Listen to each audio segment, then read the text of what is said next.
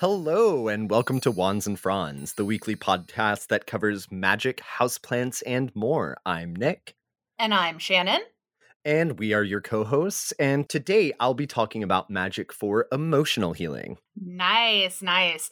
And I'm going to be talking about lemon balm. And I'm really looking forward to the deity profile this week, too, because I'm going to be covering Chiron. And I think there's some really interesting learning ahead of us as far as that wonderful centaur is concerned. Oh, my goodness. Uh, yes. And uh, I know that we were texting a bit about this as part of the planning phase for this episode. And I have learned a lot about my personal Chiron placement um, because it wasn't something I really have ever focused on in my own astrological chart. Uh, Chiron, of course, being the name of what is comet an asteroid? Um, it's a it's a comet. But we'll Comment. we're gonna talk about the placements about too, well, which I think is great because it's it's really cool because this is one, and I don't think it always works out this way, but I feel like Chiron is one of those where the story of Chiron actually really relates to its use in astrological placements, which is, I think, at least kind of unique because that's not always the case. Right, and, and but also we really got called out when we were looking at our own Chiron yes. placements. So yeah, it was um really rude, and um, I'm gonna like dish on the way that I was personally read by this like comet uh, when we get there because I'm still like feeling that burn, honestly. um, but I'm I'm coming up coming up first here with uh, magic for emotional healing. So kind of diving in, uh, there was a lot to go over with this topic. Uh, but before doing that, I would be remiss if I didn't encourage everyone who hasn't done so already to listen to our episode about shadow work. Uh, for reference, that is our third full episode after the intro. Uh, fitting, I think, to give a little shout out that this is our 30th episode.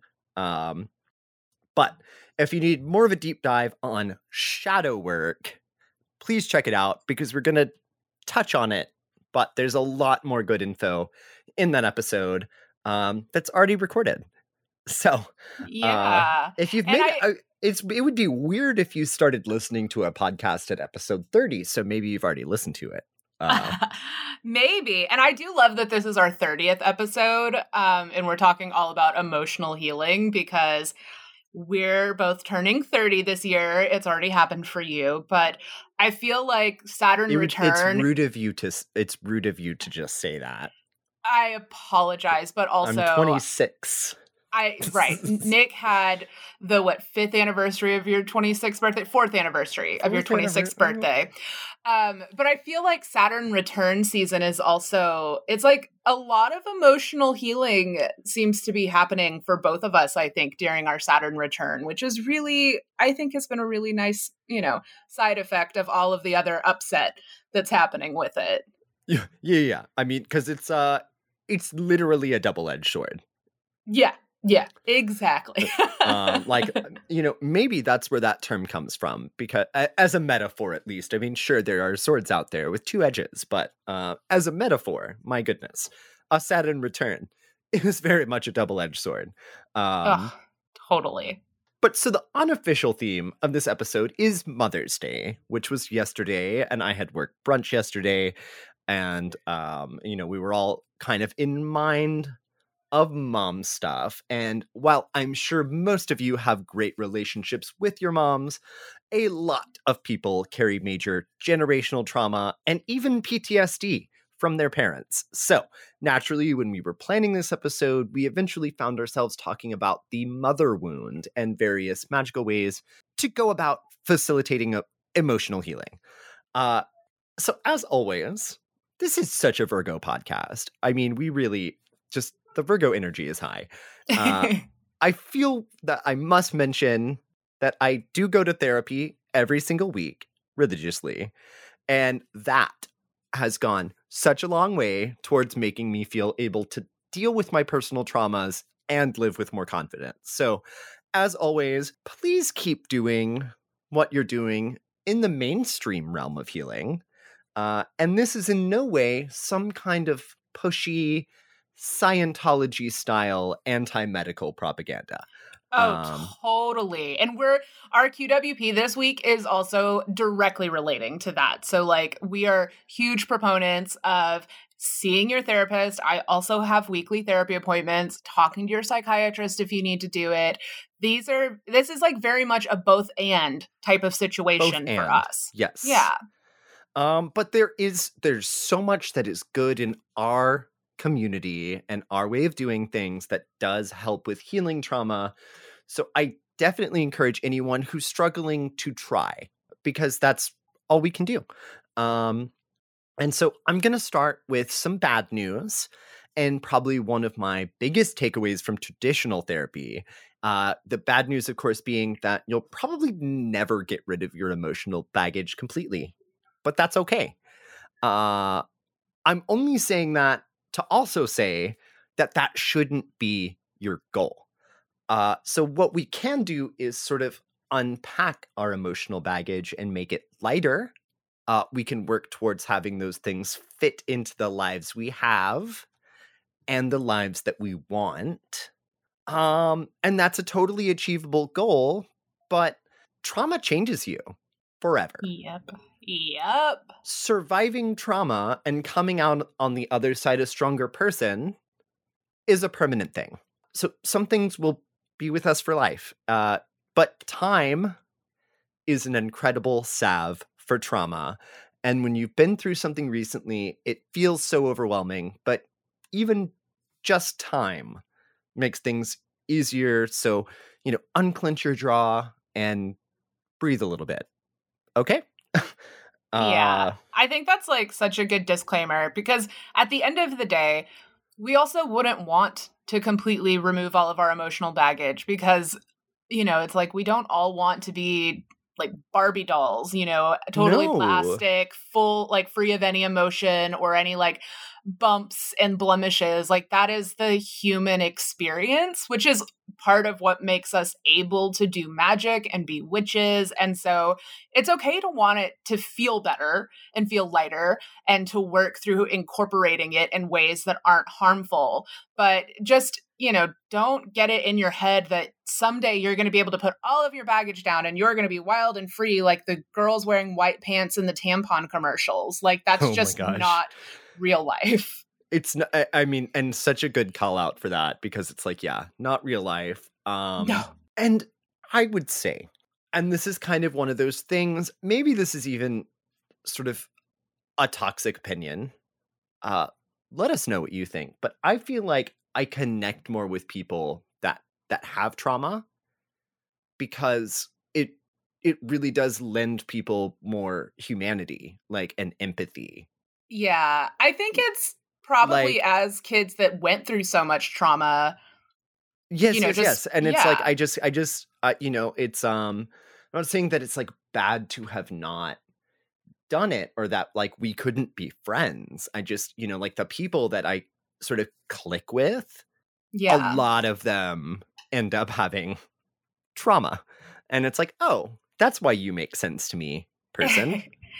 Yeah. And I think that everybody experiences trauma on some level. And for me, it's it's really it's like the people that have experienced trauma and have been able to move through it and incorporate it are the people that I want to be around. You know, it's like people that maybe have been through stuff and want to push it down and pretend that nothing ever happened and like everything's just peachy and they're grinning and smiling like a maniac all the time. Like, no, no, oh no. God, the, That's terrifying. The, the, youth, the creepy youth pastor smile. Oh my God, side hugs.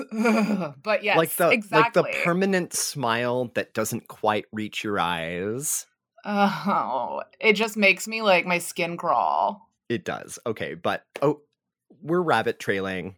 We are. like we do. Um... Like we do. So I would say before attempting any kind of magic for emotional healing, you're gonna have to do at least a little mundane legwork. Uh, so I would recommend doing some journaling. Journaling is so good. It's so good for you. Um, meditate on your emotional states you know, get to know what you're feeling because you're going to need to identify what is at the root of your trauma based reactions and try to identify what makes up your shadow self as well. And again, kind of look back on our episode about shadow work. Your shadow is not everything negative like some people think it's going to be.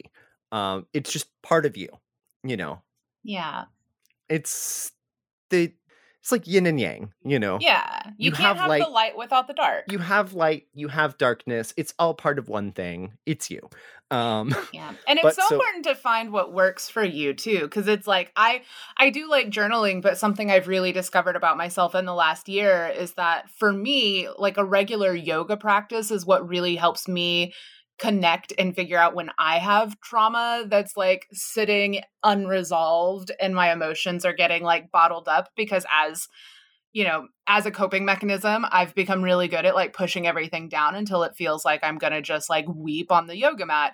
And so for me, doing yoga regularly, I get like hints from my body when I'm like, oh, I'm in like pyramid pose and suddenly I'm feeling a little bit weepy. What's that about? So just like find the thing that works for you because everybody will be able to unlock something. And I think journaling and like meditation and yoga, those are three like amazing things to try if you haven't like figured out how to unbottle your own emotions. Yeah, and I would say, you know, yoga is such a good recommendation too because these things can be very physical. Mhm. Yeah, like, your body I, holds it. I think especially, you know, as Virgo placements, uh the tension. Mhm. Because you're like I'm not consciously going to be acknowledging these emotions and these feelings that I have, but all of the muscles in your neck and shoulders certainly are feeling that stress. Yeah. And your you... jaw. Oh my God. Please, everyone, take the time, unclench your jaw. Oh God. Okay. This is a rabbit trail, but I feel like it's so relevant. And I've heard it pronounced both gua sha and gua sa by different different Chinese practitioners. I think it probably has to depend. It depends on the region, but the facial massaging tools, um, where you do like the scraping massage. So I do that every night, and I became so acutely aware of h- how much like tension I held in my jaw. I literally had knots in the muscles of my jaw when I first started doing this every night. And now it's like, I feel like a mess if I don't do it. And you can literally find these little scraping tools for like five bucks. They're really affordable, really easy to find. And holy shit, it's such a good mindfulness practice. Yeah, yeah, yeah. You literally are carrying so much tension in your jaw that you yeah. don't even realize. Um, so just something to think about. Uh, mm-hmm. But I would say even just getting things out on a page can be like a huge release. Totally. Uh, something to be ready for. If you're like diving in to trying to like heal your own emotions, like there's gonna be moments where you're like, why am I crying? mm-hmm. Um and so, you know, maybe not the thing to be journaling about at the coffee shop. uh, if, yeah. if if weeping in public is not something that you're comfortable, I mean, I at this point, Saturn returns superpower alert. I'm just okay with crying anywhere these days. You know, um, I used to kind of be like, I'm a I'm a private crier behind closed doors, but it's like on the bus, in a bar, at a coffee shop. Uh, if it's time to cry, it's time to cry. Uh, that's just me, though. I feel like it's healthy. Uh, um, hey, we all have to get through the day somehow. but so we definitely do go over a lot of that in the shadow work episode. Uh, but you know, I was saying earlier, not everything negative in your emotional world is going to be shadow. Uh, so, like, don't let the love and light bitches convince you that every non happiness based emotion is somehow toxic or part of your shadow, because that's really not true. It's a much more complicated thing than that. Um, but I would say, you know, things coming up like extreme jealousy or like very, very sharp mood swings um, for sort of minor situations. I would say poor boundary setting things that come up with shadow work uh because some people feel they don't they don't feel confident to set boundaries you know or they yeah. don't want to acknowledge why they're upset about something. And so they're just having a mood swing and they're just pretending or suppress they're suppressing the emotion so harshly that they're like i don't know why i feel like shit leave me alone yep you know i i get real irritable when i'm not dealing with stuff and i think for a lot of people you know it's like it's something that a lot of us learn very young as a way to protect ourselves and so it's like there's no judgment on this reaction but this is no, like this is all this is from experience. Yeah, exactly. But you're an adult now. And so it's like you get to take control back. And mm-hmm. now you get to learn to be better. And I would say, even just like identifying these traits in yourself gives you just an incredible opportunity to try to change how you can react to things or like at least recognize that that gut reaction you have doesn't necessitate necessitate a reaction on your part yeah. Um, and it so, doesn't define who you are as a person. No, because and it's like lots ex- of us have learned to have bad gut reactions. Yeah. I mean it's it's um it's ingrained into you by your trauma, right? Yeah. Uh, yeah. So examine it for what it is. Try to move on. Mm-hmm. This is also going to be great non magical relief. But once you've done sort of the mundane pen and paper things you know you're you're you're working on yoga you're journaling you're trying to identify your own shadow now we can move on to the magical side of things so uh, i did have a, a spell that i found for relieving an emotional blockage and i thought it was a great one uh, but credit where credit is due this is from the wiccan path on tumblr uh, and we also have to give a shout out to Tumblr in general for just being a dumpster fire with some good hidden gems. Um, Nothing more accurate has ever been said about Tumblr. so, uh, credit where credit's due. Like I said, this is from the Wiccan Path on Tumblr, if you want to check them out.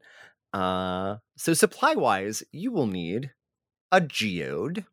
I would I would also think like a big rock of salt would be fine here because geodes can be quite expensive, but a lot of uh, wholesalers will have big rocks of like Himalayan salt, which are a lot more affordable than a full geode. And this is kind of my little side note where I'm like, use what you can, use yeah. what you can.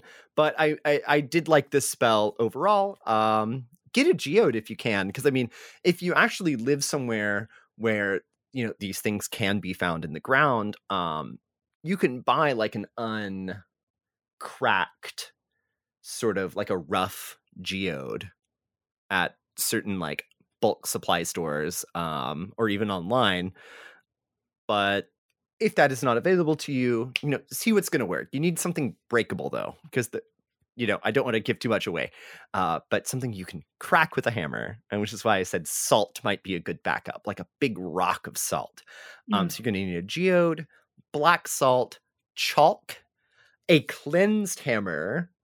So you could do smoke cleansing, you could do Florida water, you could do uh, like a like a moon cleansing, you know, put it out under the moon, like when you're doing your crystals. Uh, but you want to sort of ritualistically cleanse your hammer uh, and your basic circle casting materials, uh, whatever those are for you. Um, so we're making a shadow stone out of the geode. So the first step is to make the geode into the shadow stone. And this involves focusing on the stone and sort of imagining your trauma being manifested inside of it. And the outer geode will symbolize your emotional blockage. Um, so the outer shell is not allowing the trauma to pass. Um, we're not actually putting your trauma inside, just creating a projection or shadow of your pain. Uh, and it says to do this on the new moon, which actually I believe the new moon is today while we're recording, not while it's coming out. Um, so the next new moon, um, and you would continue to do this every night for an entire lunar month if you want the spell to be strong or if you feel like your emotional blockage is particularly strong. Uh, and if you don't have the time, one session works uh, on the new moon. Um, so when the lunar month has passed and the new moon has come again, it's time to perform the spell. So we're casting your basic circle, however you do that, and we're calling the elements or whatever guardian deities and spirits you want to aid you in your release, which I'm actually going to be talking a little bit about later on. Uh, and make sure the circle is large because we're going to have to fit another one inside of it, um, so, which is the one way circle, which is the circle made of black salt. So, black salt is very good at containing the strong negative energies while allowing the person casting the spell to send good energies in.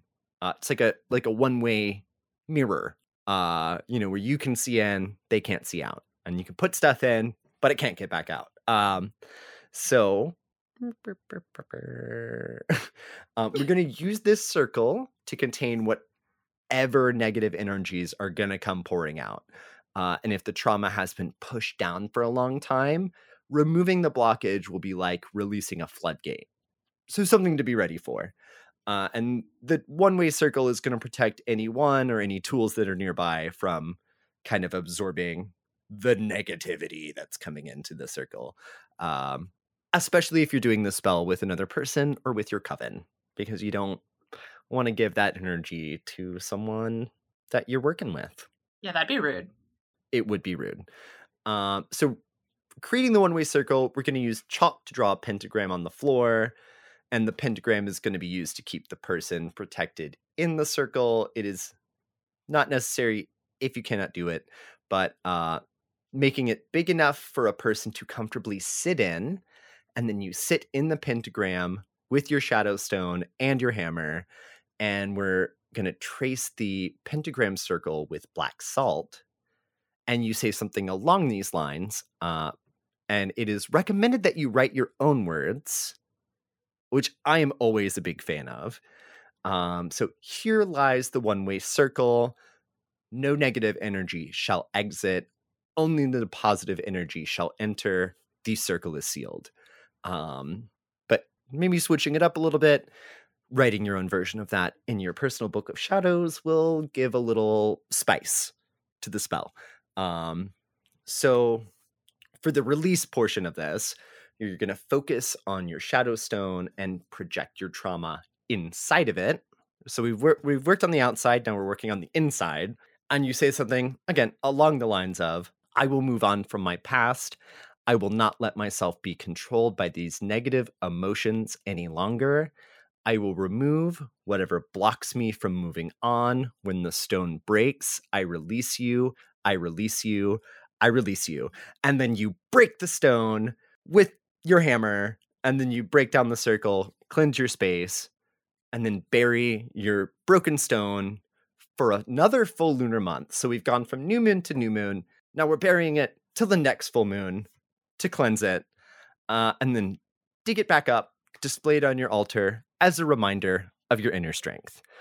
Um, and I personally, I really like this spell, partially because um, it had a very poignant story about the writer's mother's PTSD and how it was creating this huge emotional blockage that she was really struggling with and her mother was really struggling with. So they had tried this particular spell to help alleviate it.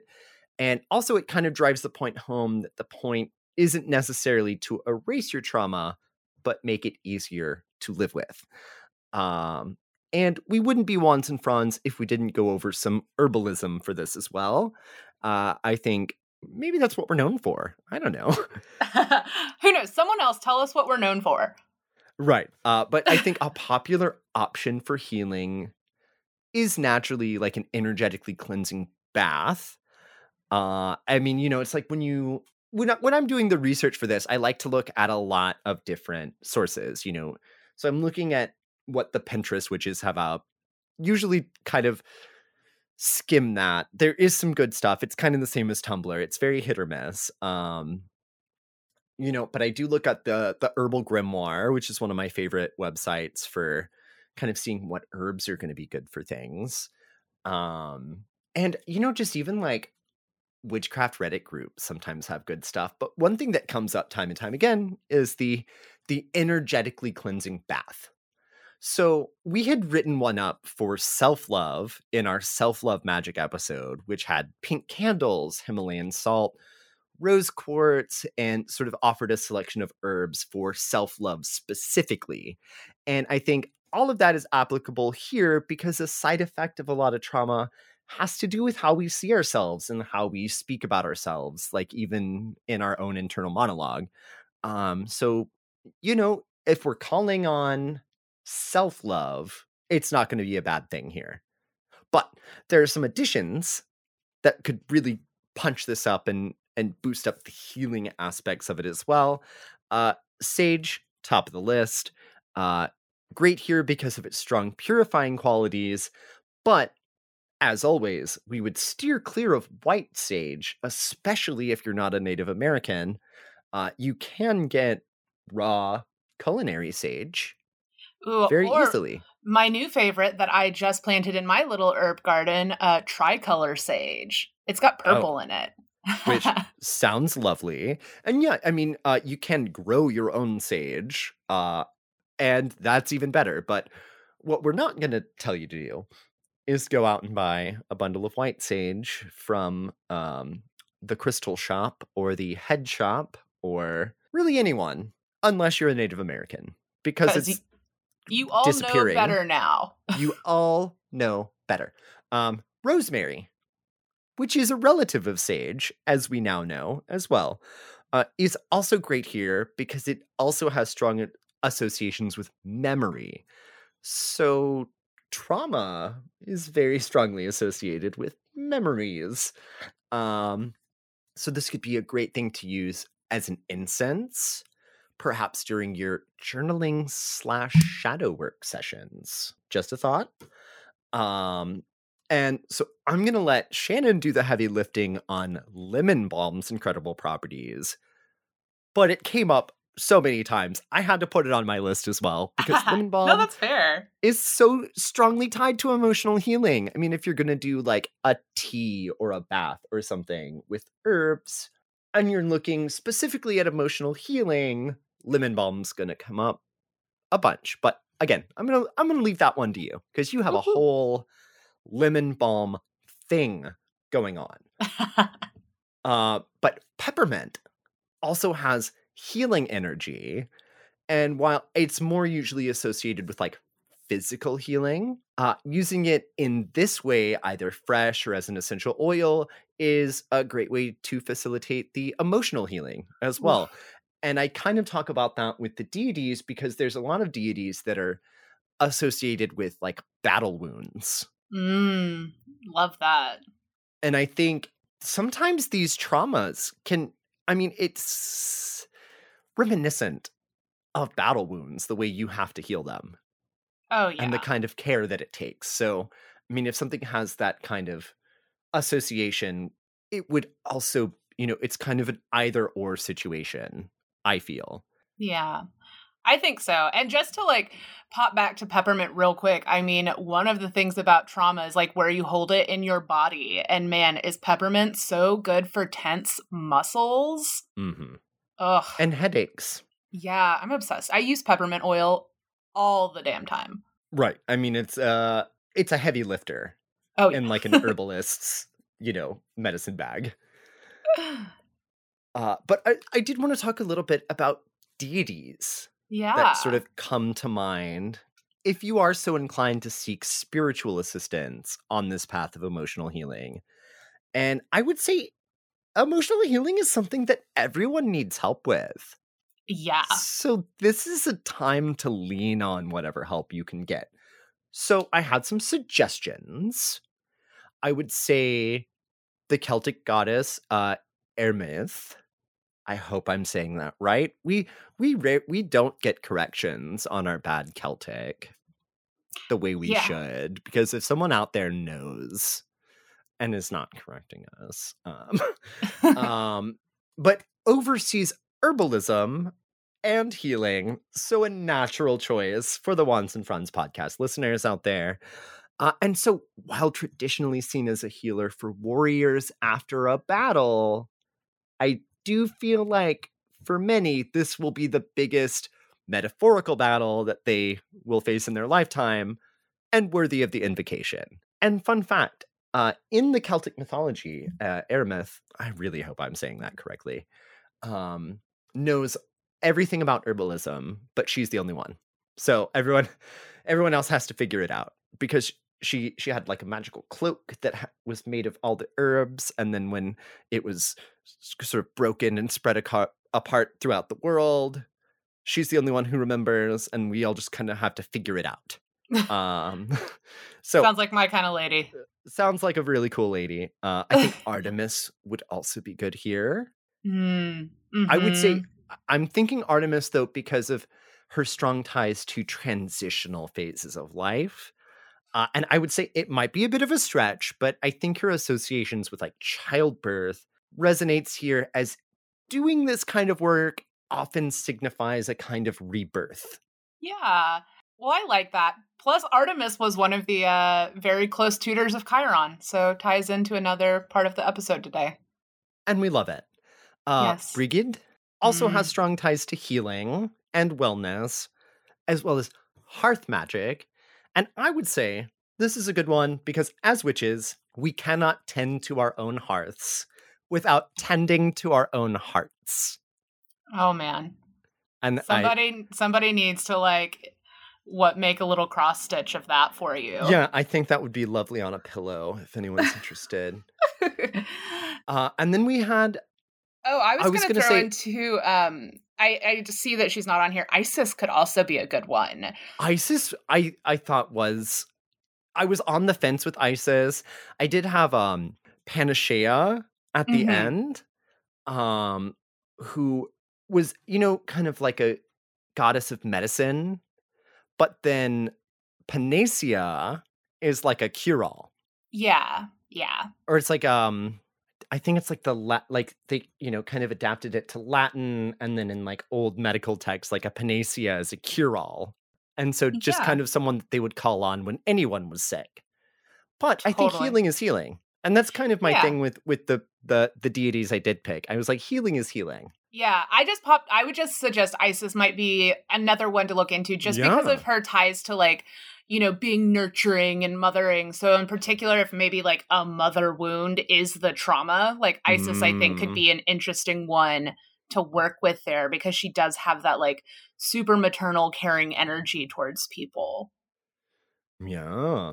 And yeah. also, I mean, kind of out of left field and like maybe not even really what people would consider a deity, but the moon. Oh yeah. Yeah. I mean, I work with her for everything, but definitely for mean, emotional really, healing. Though, it's like, you know, and that's kind of where my practice exists is like I think the moon is a goddess. Like and so sometimes it's like generically just the moon is someone that you work with uh in that way um and yeah so and it's so much to cover i mean really yeah this would yeah. be like a three hour long episode and i could just go on and on and on and like a lot of the herbs that i talked about would be good for dressing candles and a lot of the deities that i talk about would be good for like doing specific rituals with to like call them in yeah, I think at some point maybe we'll do like a part two like because oh there's my, so much. Part two, part three, part. You know, this could be like our our like rice wizards from. Right. any any week we uh any week we're having a bit of a, a tough time coming up with a new topic y'all are gonna just start getting new emotional healing episodes so yeah, i mean but okay so i was i was excited to read this uh for the for the qwp this week um, yes. Um, because wow. Spiritual bypassing.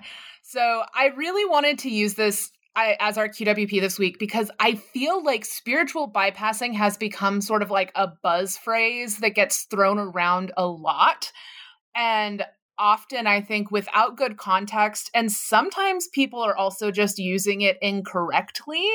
Um, and it's it's one of those things where I feel like you know, like a goop gets a hold of something and then suddenly it gets proliferated into all the like wellness corners of the internet, which sometimes do cross over with the witchcraft corners. Wait and a minute, you're not going on the goop cruise, Shannon? I am not because fuck goop.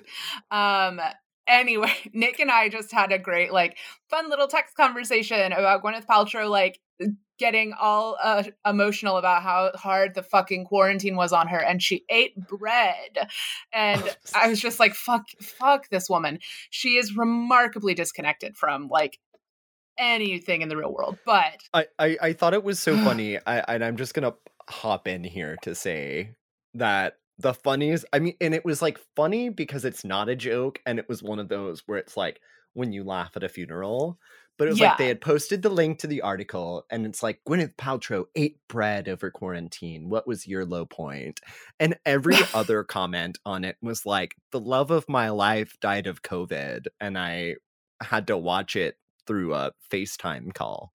Yeah. Uh, and and she's like, I ate carbs. Ew. She's like, I ate bread. Okay. I'm just like you, the proletariat. anyway, but so I think spiritual bypassing though has kind of been gooped by the internet a mm-hmm. little bit. Um, so I just kind of wanted to to bring it in and like talk about where it came from. So in his classic book, Toward a Psychology of Awakening, John Welwood, who was a very well known like Buddhist practitioner as well as um, a psychologist. He defines spiritual bypassing as using, and I quote, spiritual ideas and practices to sidestep personal, emotional, unfinished business, to shore up a shaky sense of self, or to belittle basic needs, feelings, and developmental tasks. So, the goal of such practices, he says, was enlightenment. So, the foundation of spiritual bypassing is basically like avoidance and repression. And for some people, spirituality is the way that they use to like rise above or like handle the shaky ground beneath. And so when you're using your spiritual practice to compensate for challenging traits, you know, things like low self esteem, social isolation, other emotional issues, things that might be part of your shadow self, Welwood says that those people are corrupting the actual use of the spiritual practice. And I can't agree more. You know, it's like, in other words, using these practices to cover up problems seems like an easy way out, as opposed to working on the actual issues and the etiology of the challenges. So, in witchcraft terms, like this is when you're avoiding shadow work and you try to get around the tough stuff by like sticking to the surface, like the love and light stuff. Like, oh, it's fine. I don't need to deal with the monsters under the bed because look at how pretty my shams are.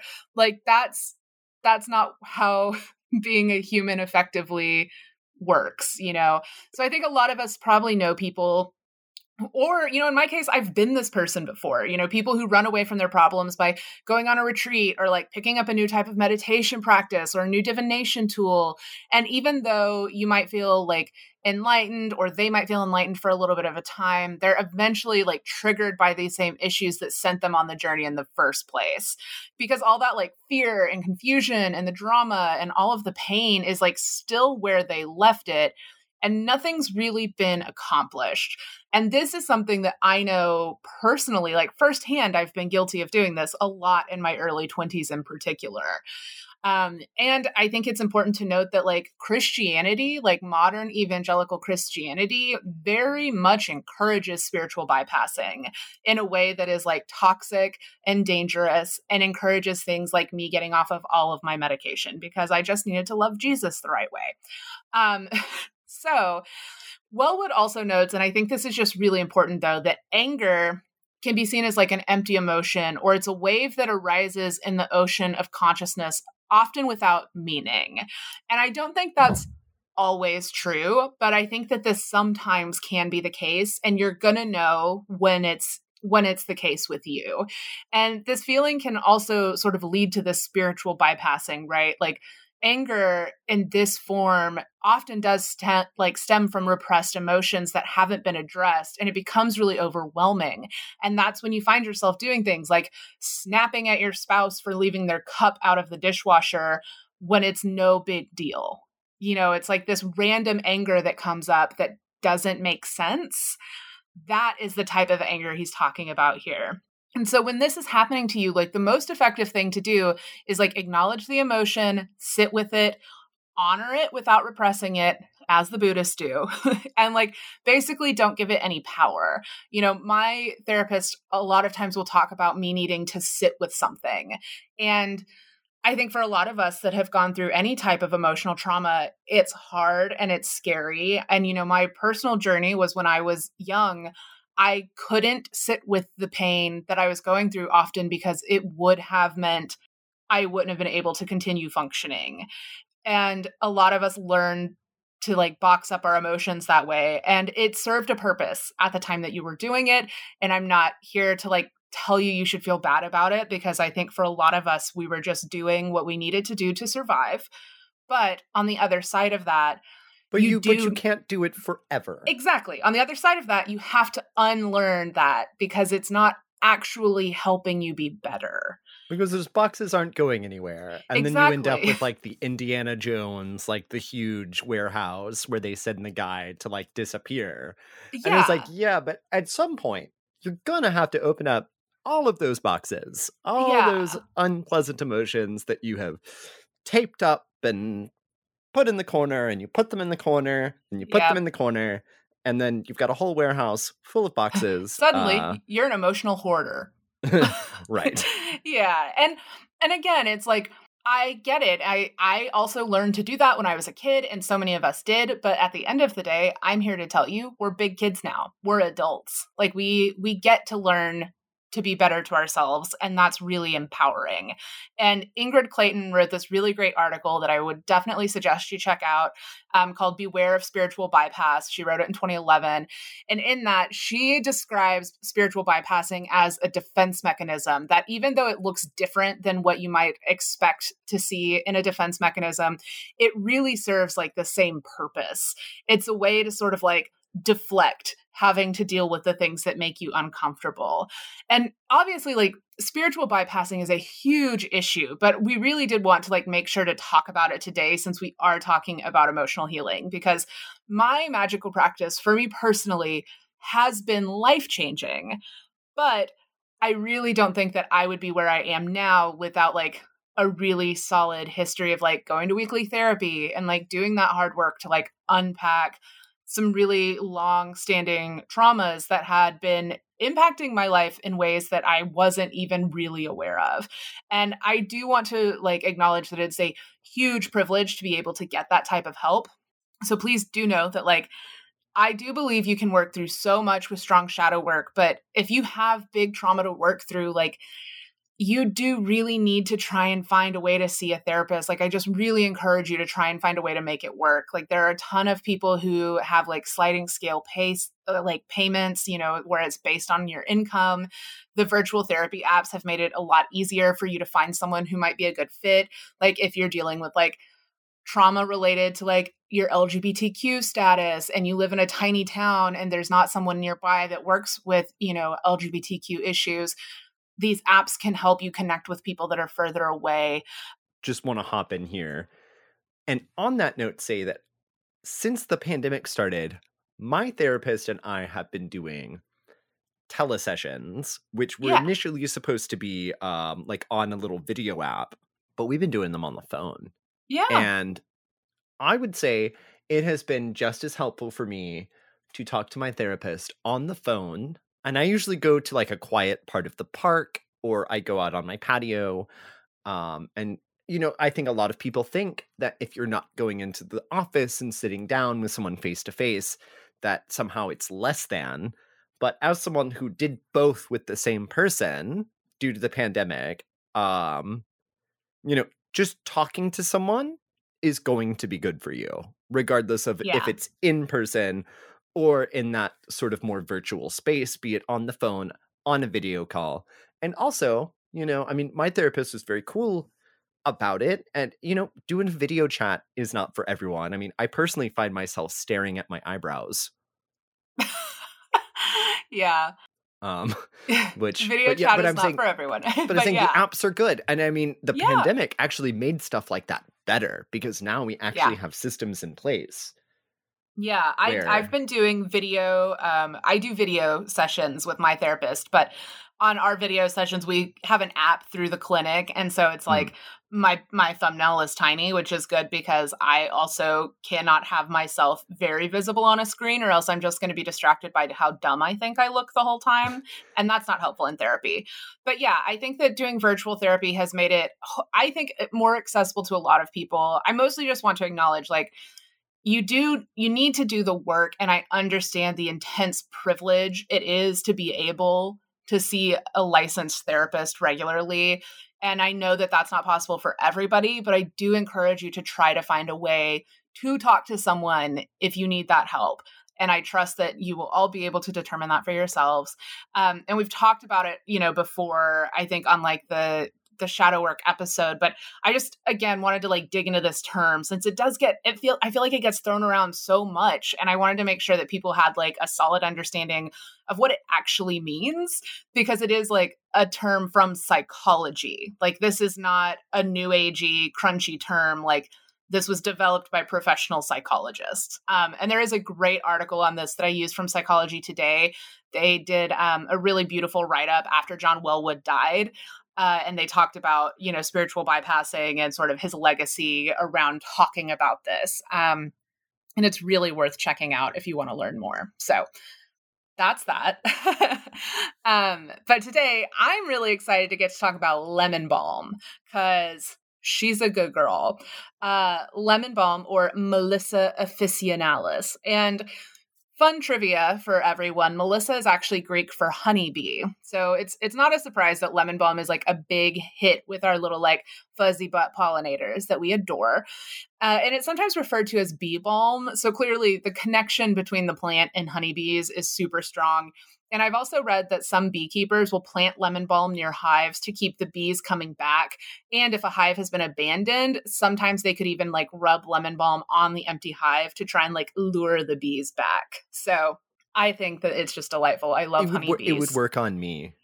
Same, same. If I was a bee. and I, I, can't remember if we've already covered this, but the other part of lemon balm's name, officinalis, means like of the workshop, which alludes to the medieval apothecary shop. So that's that's where that comes from. Essentially, it means that it was used medically historically. Um, so Early herbalists, such as Avicenna, coined the term, it makes the heart merry, which is a phrase that you'll see associated with lemon balm a lot. And I just, I love it. It makes the heart merry. It really does. Um, and another famous physician, uh, Paracelsus, claimed that the herb could revitalize every part of the body. And he even had a preparation named Primum ens Melissae. And it was so well known as a healing herb that even royalty like King Charles V and the Prince of um, Glamorgan drank the tea every single day. And the prince allegedly lived to be 108 years old. So, you know, eh, it might have been the lemon balm. Maybe it's magic, maybe it's lemon balm. Um, because of its reputation to strengthen the heart and lift the spirits, it was also a really important ingredient in medieval cordials, also known as elixirs of youth. Um, and lemon balm is, as you might have guessed, lemon scented. and it has these really cute, like serrated heart shaped leaves and it is just a very like delightful plant. It's from the mint family. It's native to Europe, North Africa, and West Asia, but it's become naturalized all over the world at this point. And it really is Wait. Europe, North Africa, and West Asia. Mm-hmm. Those are the exact locations that lavender is from. Yes. Yes, indeed. Is uh, this a Roman bath herb? you know, I didn't see that. It, I didn't see that in the research, but not. I didn't look, so it very well might have been. I, I would have a. I would have a. I would have a lemon balm and lavender bath if I was at a Roman bath. Oh I love. I just. I do love lemon balm, and and good news for everyone. It's really easy to grow, and it goes to seed super easy. And I promise, if you start growing it, you will never need to replant it. Uh, it's probably also going to start just like popping up in places you didn't actually intend for it to be. So like have fun with that. Yeah, that exactly. Connection. yeah. Um, and I do I have lemon balm growing in my herb garden. And I actually this past weekend just found some orange balm, which I highly recommend as well. They're both so delicious smelling. So if you really want some lemon balm, I'd say just like plant it. It's it's super easy to grow some, from seed, but I would suggest getting, you know, starting from, you know, a start as you uh as you figure out your herb gardens just because it, when you grow an herb from seed, y'all, I cannot stress this enough. It takes a long ass time for that herb to be ready for you to do anything with. And I'm a little impatient. So I say go from start for it. Like so, cut oh, off like two or three months for me, please. exactly, exactly. And it is again, this is something that's just going to save you time. And there's no shame in it. No shame in the start game. I promise, once you're growing it, it's going to go to seed all over the fucking place. So you'll be growing it from seed in the future, um, whether or not you want to. uh, the plants can get between 24 and 36 inches tall. So you're going to want to do plenty of pruning. But there are so many uses for the plant. And I promise you'll be able to use it up as fast as you need to prune it. They do well in, in partial shade as well, which is awesome because so many herbs like lavender and rosemary need full sun. But lemon balm is one that's like basically everyone has a spot in their yard or on their patio where you'll be able to make the plant happy. And since it's a mint, it will be fine in just about like any soil, but the standard advice applies like fertile, well draining soil, don't let its feet stay wet. And it is in the mint family, but it doesn't actually spread through underground rhizomes. Um, it gets these like super cute little flowers, which of course our bees love.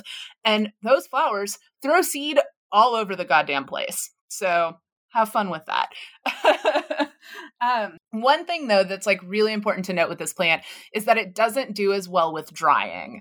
This is one that you really do want to use fresh. It loses a lot of its like scent and its like medicinal properties once it's dried. So, you know, think uh, the ways that you can use this really easily are like adding fresh leaves to like some room temp water and letting it hang out in the sun for a good sun tea. You can also add the herbs to a salad. They do have kind of a light lemon flavor, uh, but I do think it's citrusy enough that this would be super bomb on fish tacos. Oh um, my goodness, that yeah. that actually like in your little your little cabbagey slaw. Yes, right. A little bit of lemon balm in there. Mm. Uh, Yes, please. Yes. um, but yeah, when it's dried, it just it loses a lot of its flavor and it's a little sad. And again, I promise once you plant it, you'll always have it. So just eh, just go for it. But with that in mind, I really wouldn't suggest sourcing this one online if you can avoid it. Um, but this plant really does have like a ton of medicinal uses. So again, Nick and I are still not doctors, so this is still not medical advice. Please talk to your physicians. You know the spiel. And there are a couple of big contraindications that I do want to flag, like right off the bat. Uh, lemon balm might cause too much drowsiness if you uh, combine it with medications that are used during and after surgery. So, you really should stop using lemon balm totally for at least two weeks before a scheduled surgery. And there's also some concern that lemon balm can change your thyroid function and actually reduce thyroid hormone levels and interfere with thyroid hormone replacement therapy. So if you're going through thyroid disease, lemon balm might be one you need to avoid. But again, talk to your doctors about it. They're going to know best. They know your full medical picture, which we do not. Um, there is so much goodness here though like lemon balm has traditionally been used to like improve mood and cognitive function which is what makes them you know a perfect fit for today's episode and it's also a great but gentle sedative so you can include it in your sleepy time tea blends like other mints it's also going to help like the digestion as well so it really is like the perfect addition to an after dinner tea if you've maybe had like a really big meal and you want to unwind some before bed and there are a lot of studies that suggest that antivirals in this plant can help with the herpes virus. So you can rub a tincture of lemon balm on a cold sore to help speed up the healing process. And from what I could see, most people seem to use the essential oil in this preparation. Um, and it, it is worth noting that this is likely a property of the entire Lamiaceae family, but lemon balm is just the herb that has been studied the most for the antiviral function specifically. And you know, I will say I get cold sores. Uh spoiler alert, you know, but I think I think there's a lot of stigma that has appeared in the last couple years around having herpes. Yeah. And I'll tell you, I've I've had cold sores since I was a little kid. It's not like a sexual thing that happened. No. It's like God, it's something yeah. I got from my family. And yeah. they suck. And I had never heard of this before. But I will be trying this. Like, this is one that I will be trying because yeah. 30% of people get cold yeah. sores. So it's, I, it's not would, a small it would, bit. It would stand to reason that around one third of the people listening to this are getting cold sores. Yeah. Lemon balm. Try lemon some. balm. Um, it's also speaking of the majority of our listeners being female, which we weren't, but I'm going to say it. Uh, it's also really great for combating menstrual cramps. So keep that one in mind. It can also be used to bring on a late period. So pregnant women, you also might want to avoid this one. But with that in mind, I think a tea of raspberry leaf and lemon balm would be like an amazing tea for Shark Week, which for me is coming like any day now. So I'm getting ready for this tea because I get I get really bad cramps. And just on that note, I cannot recommend raspberry leaf tea enough. Like it actually calms my uterus down faster than any like ibuprofen or anything I've ever taken. Um, but yeah, a tea of like raspberry leaf and lemon balm would be like for that time of the month. exactly. And it has been used um it's been used in a few studies for like combating like minor depression it's really worth noting, though, that these studies were on minor, not moderate or severe depression, and it is pretty promising on minor depression. But again, this is something that I think when you're talking about clinically diagnosed depression, that's something that, you know, herbals are herbalism is amazing and can be very supportive, but you do need to work with your doctor because especially with mental health medication, there are so many like intricacies and contraindications that you just really want to be careful because your brain health is very, very important. I, um, you know, I do love that about our podcast, though. It's like we're telling you good information about herbs that you can use, but we're not like this is gonna cure your depression, you guys. Yeah, yeah. Cause man, I tell you, if there was a plant that could cure it, I I mean, I'm as like conspiracy theory loving as the rest of people, but I guarantee you that it, people would know. It would not be a well kept secret if there was no. a plant you could eat that would cure your depression. Like let's let's be real. Um, but onto the magic. So this is a feminine plant associated with the moon, our sweet Ooh. baby goddess moon, and Venus, the element water, and the sign of Cancer, which I think all very much lend itself to like that healing vibe that we're getting from it. So, you know, it it really is like a heavy hitter for spells around healing. Um, you can add it to spells, sachets, incense for this purpose. But I wanted to talk about in entering Hecate's garden, they go into detail about creating a botanical poppet. And I think this would be really great for like emotional healing type of work. So the poppet here is going to serve as like a servitor spirit that is purely drawn from the diva or the archetypal soul of the plant. So for this purpose, you're going to choose a plant that speaks to you or represents the energy you wish to control. So I think that doing a poppet with lemon balm to use when you're doing rituals around emotional healing is just such a great to me it feels like a, a really logical choice um, so when you're making your poppet you do need to decide if it's going to be like a constant companion like one that you go back to and you work with multiple times or if it's for like use on only very specific occasions. So, you know, some people will have like an all purpose one and one that you use for certain spell work or even just for like a single spell. Um, here, if you're doing it with lemon balm around emotional healing, I think this would probably be kind of like a specific purpose poppet. Um, so you're going to stuff your chosen fabric. You know, you can write whatever little incantations on the inside of the fabric. You can do your, you know, you can do like whatever type of runes or sigils. I can't recommend enough if you if you don't have them, picking up some like oil pastels are really great for doing that type of marking on like fabrics. I also use it to do the runes above my doors of my house. Because um, it lasts a little longer than chalk because it's waterproof, yeah? Exactly, exactly. Um, and you can find them in lots of colors that are very vibrant. But so you'll pick your fabric, do whatever you want to on the fabric, and then you're gonna, you know, put the plant material in there. And as you stuff it, you're going to want to be animating it into a conscious and souled spirit. But you'll want to make sure that the spirit is lacking free will. I mean, unless you're wanting this new creation to sort of act independently, but I'm assuming most people won't. So as you're working, you know, you're going to envision the plant matter combining to form a living entity, merging with the fabric and any of the symbols you've included. And you want to be the director throughout this process so the poppet doesn't become too willful for you to manage. And then once it's finished, you're going to command the poppet to perform its function.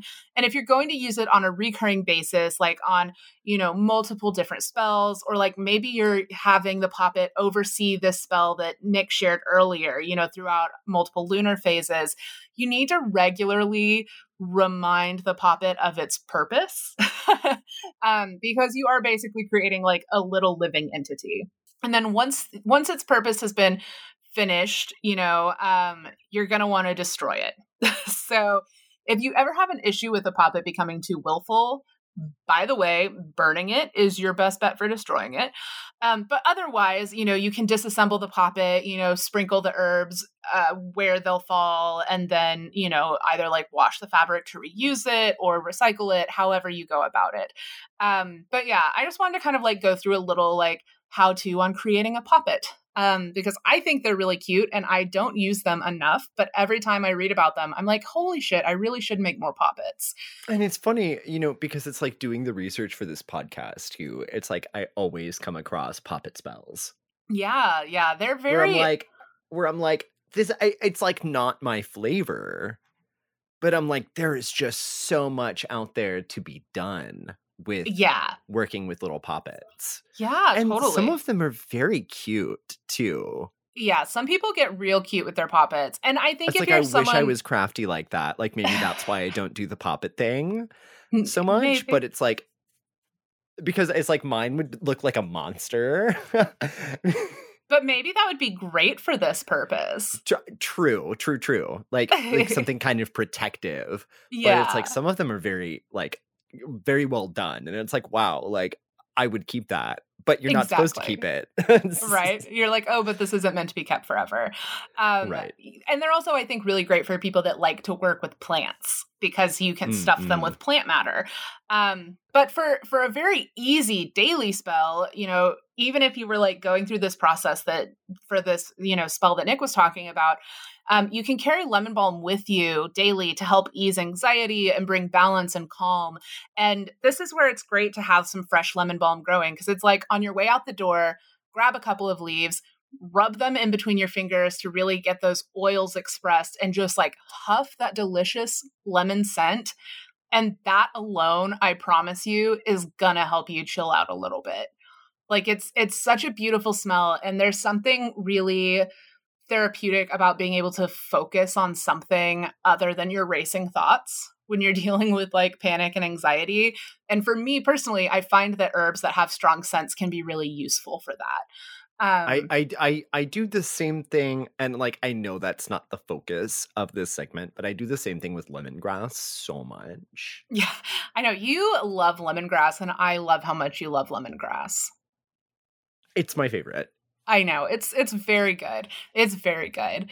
Um, but yeah, so that's but that's it's that strong smell because like lemon yeah. balm has that strong citrusy smell, and yeah. I dare you to not have your mood lifted by a strong citrusy smell. Oh yeah. I mean, I'm I'm wearing a grapefruit body butter right now cuz I was feeling a little down in the dumps today. So, you know, we all have our scents and I think citrus is such a mood lifter. Um, mm, mm-hmm. Yeah, so it's not a huge section on lemon balm because it is a pretty like straightforward plant, but I do love it so much. It's one of those like you know small but mighty, like lemon balm. But also, is amazing. I, I love I love that it was associated with like the moon and Cancer and like like this is unofficially the Mother's Day episode, and it's like those are just such like mom. Oh things. yeah like mom placements. Cancer's the mommy of the astrological calendar. So it's like Lemon Balm has that mom energy. It's like take oh, care yeah. of you. 100%. 100%. Um okay, so I'm very, very excited for this one, though. This is like the highlight of this episode, I swear. I was really stoked to do this. So today's deity profile, because I'm I'm covering Chiron. So Chiron was the most famous centaur in Greek mythology. And he was famous for being an amazing teacher and healer. And in Greek mythology, if you're not familiar, centaurs are seen as being like really savage and terrifying, but Chiron wasn't at all. He was like gentle and well educated and well loved but he was also represented different physically from other centaurs. So what you're most likely familiar with is, you know, a centaur that has front and back legs of a horse and just the upper body of a man. But Chiron actually had the back legs of a horse, but the front legs of a man in Greek representation, which I think is really interesting. Um, and Chiron was sired by the Titan Cronus when he had taken the form of a horse and impregnated a nymph. And so the Titan relation could possibly be part of why Chiron had human front legs. Um, but it is just important to note that he had a very different lineage from other centaurs. So soon after giving birth to Chiron, though, um, the nymph abandoned her child out of shame and disgust.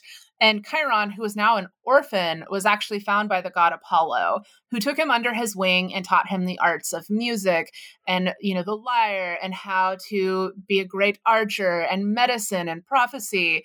And his twin sister, Artemis, uh, taught Chiron all about being like a badass hunter.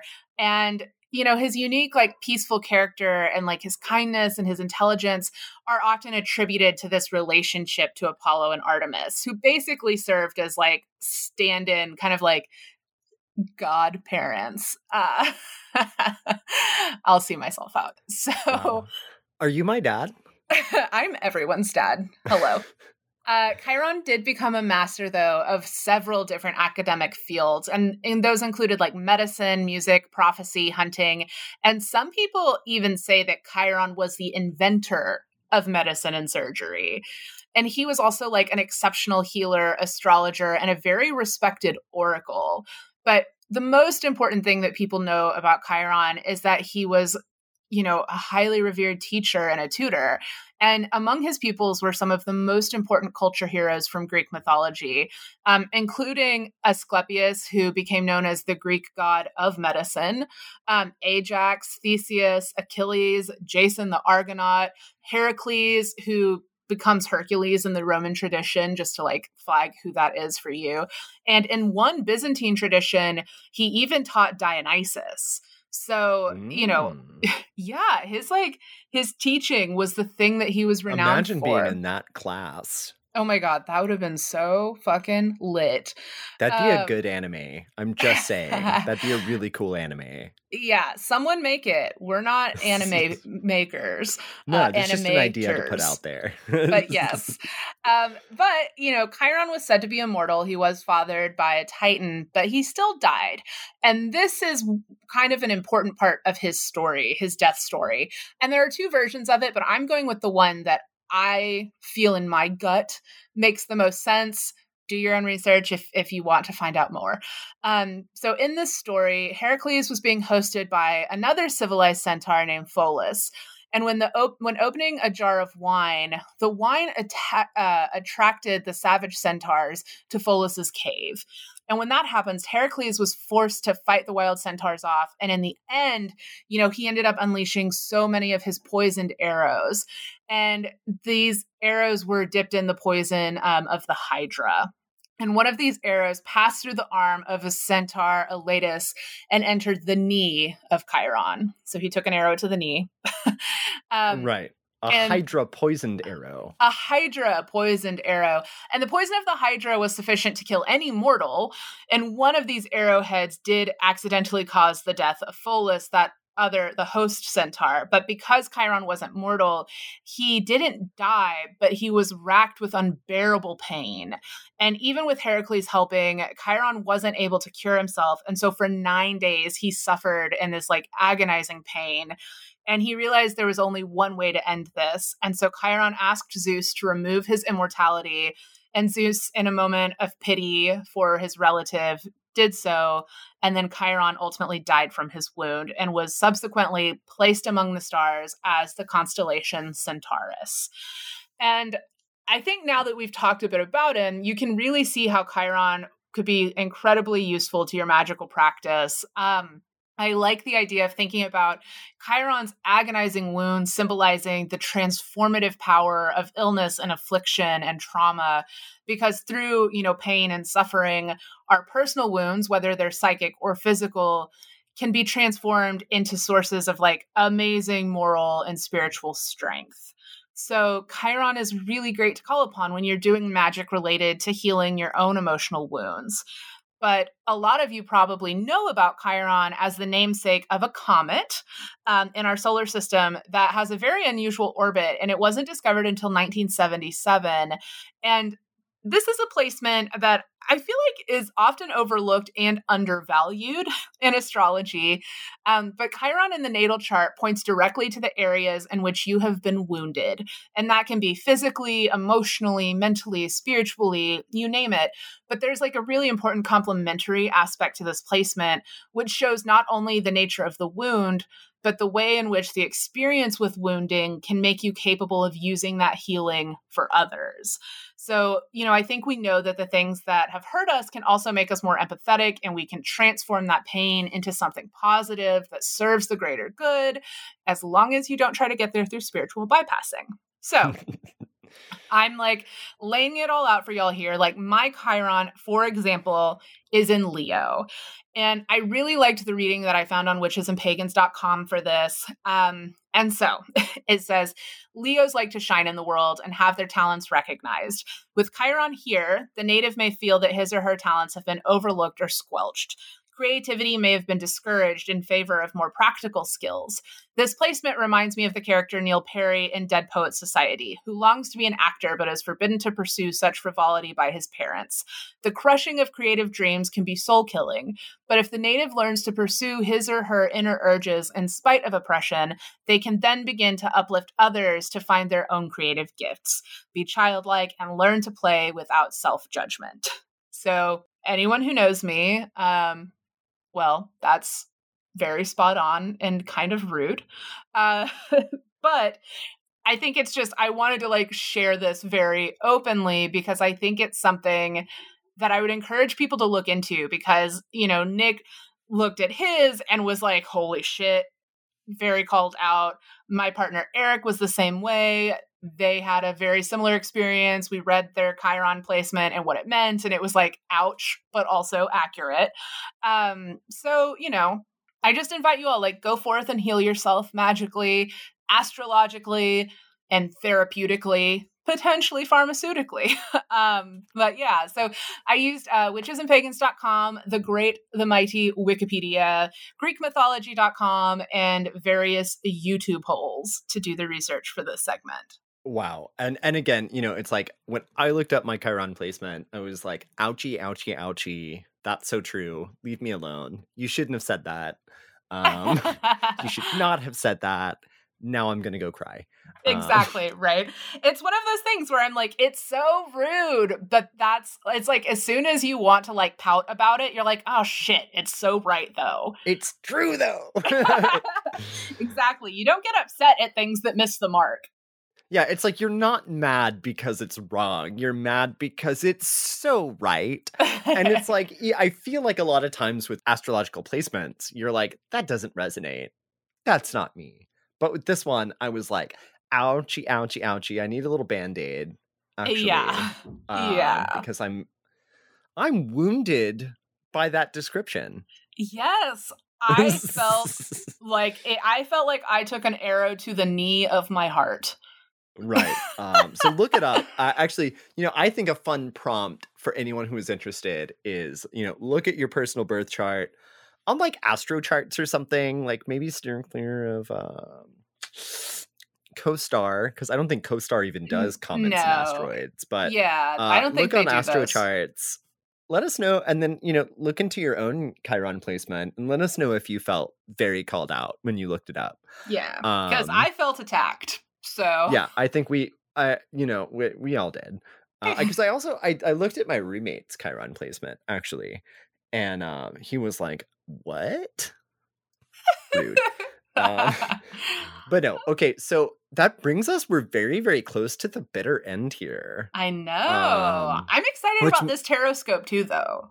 So um, I do want to say before I get into it, I'm trying to figure out like something interesting to do with the backgrounds on the pictures. So what did you think of like that on the book? I liked it. I thought it was cute. Okay, well that's the one that's going to go on Instagram because I've got my little my little Tokyo guidebook and I thought, you know, I just like to play around with the backgrounds sometimes. Um anywho, so this week for Gemini, we had which is funny because this is kind of like the mother wound episode. My mom is a Gemini.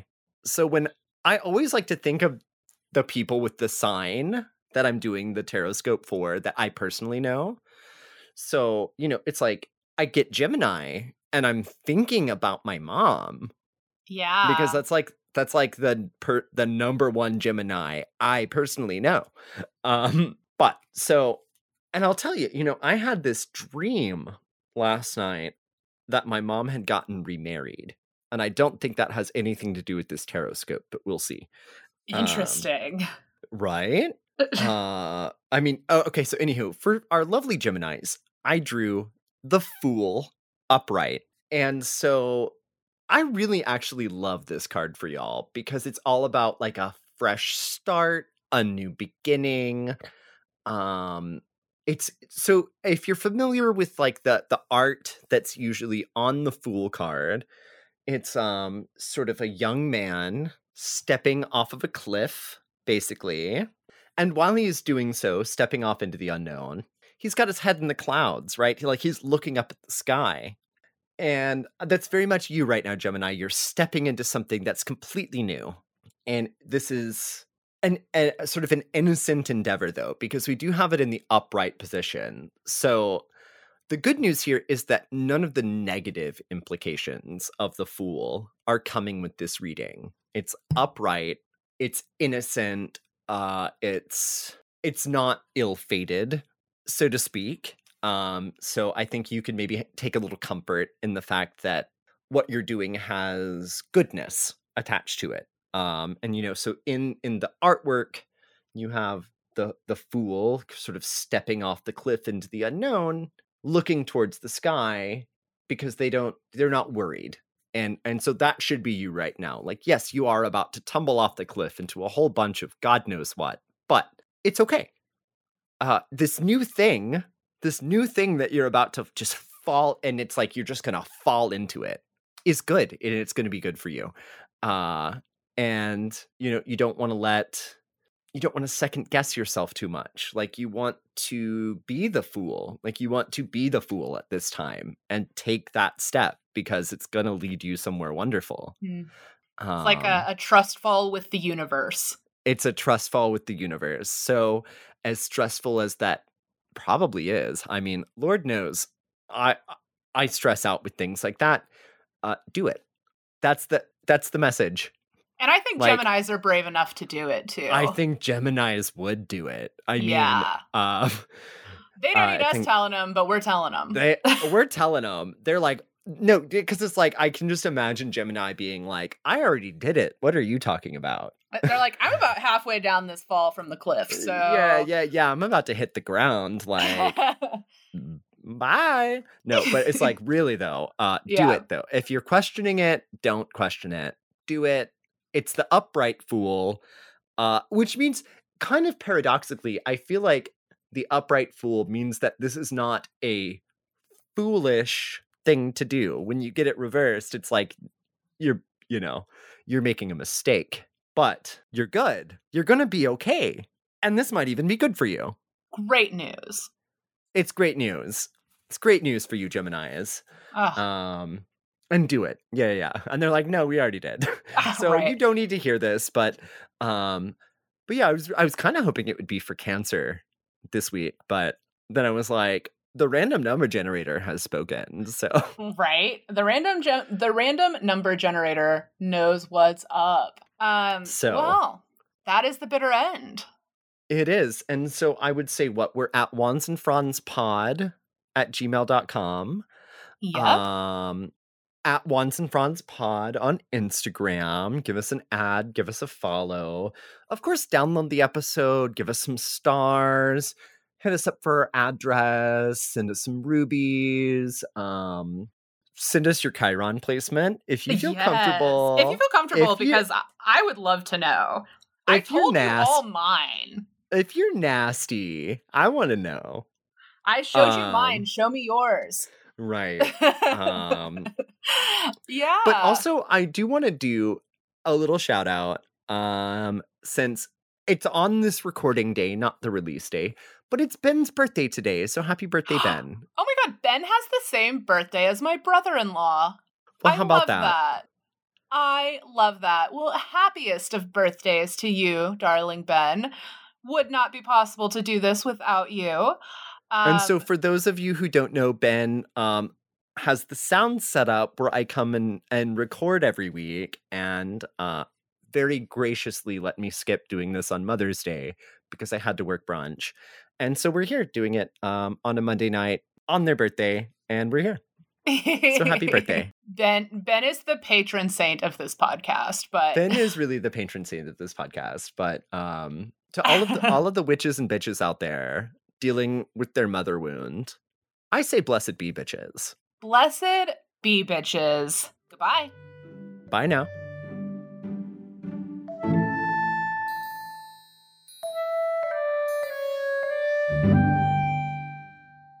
I'm everyone's dad. Hello.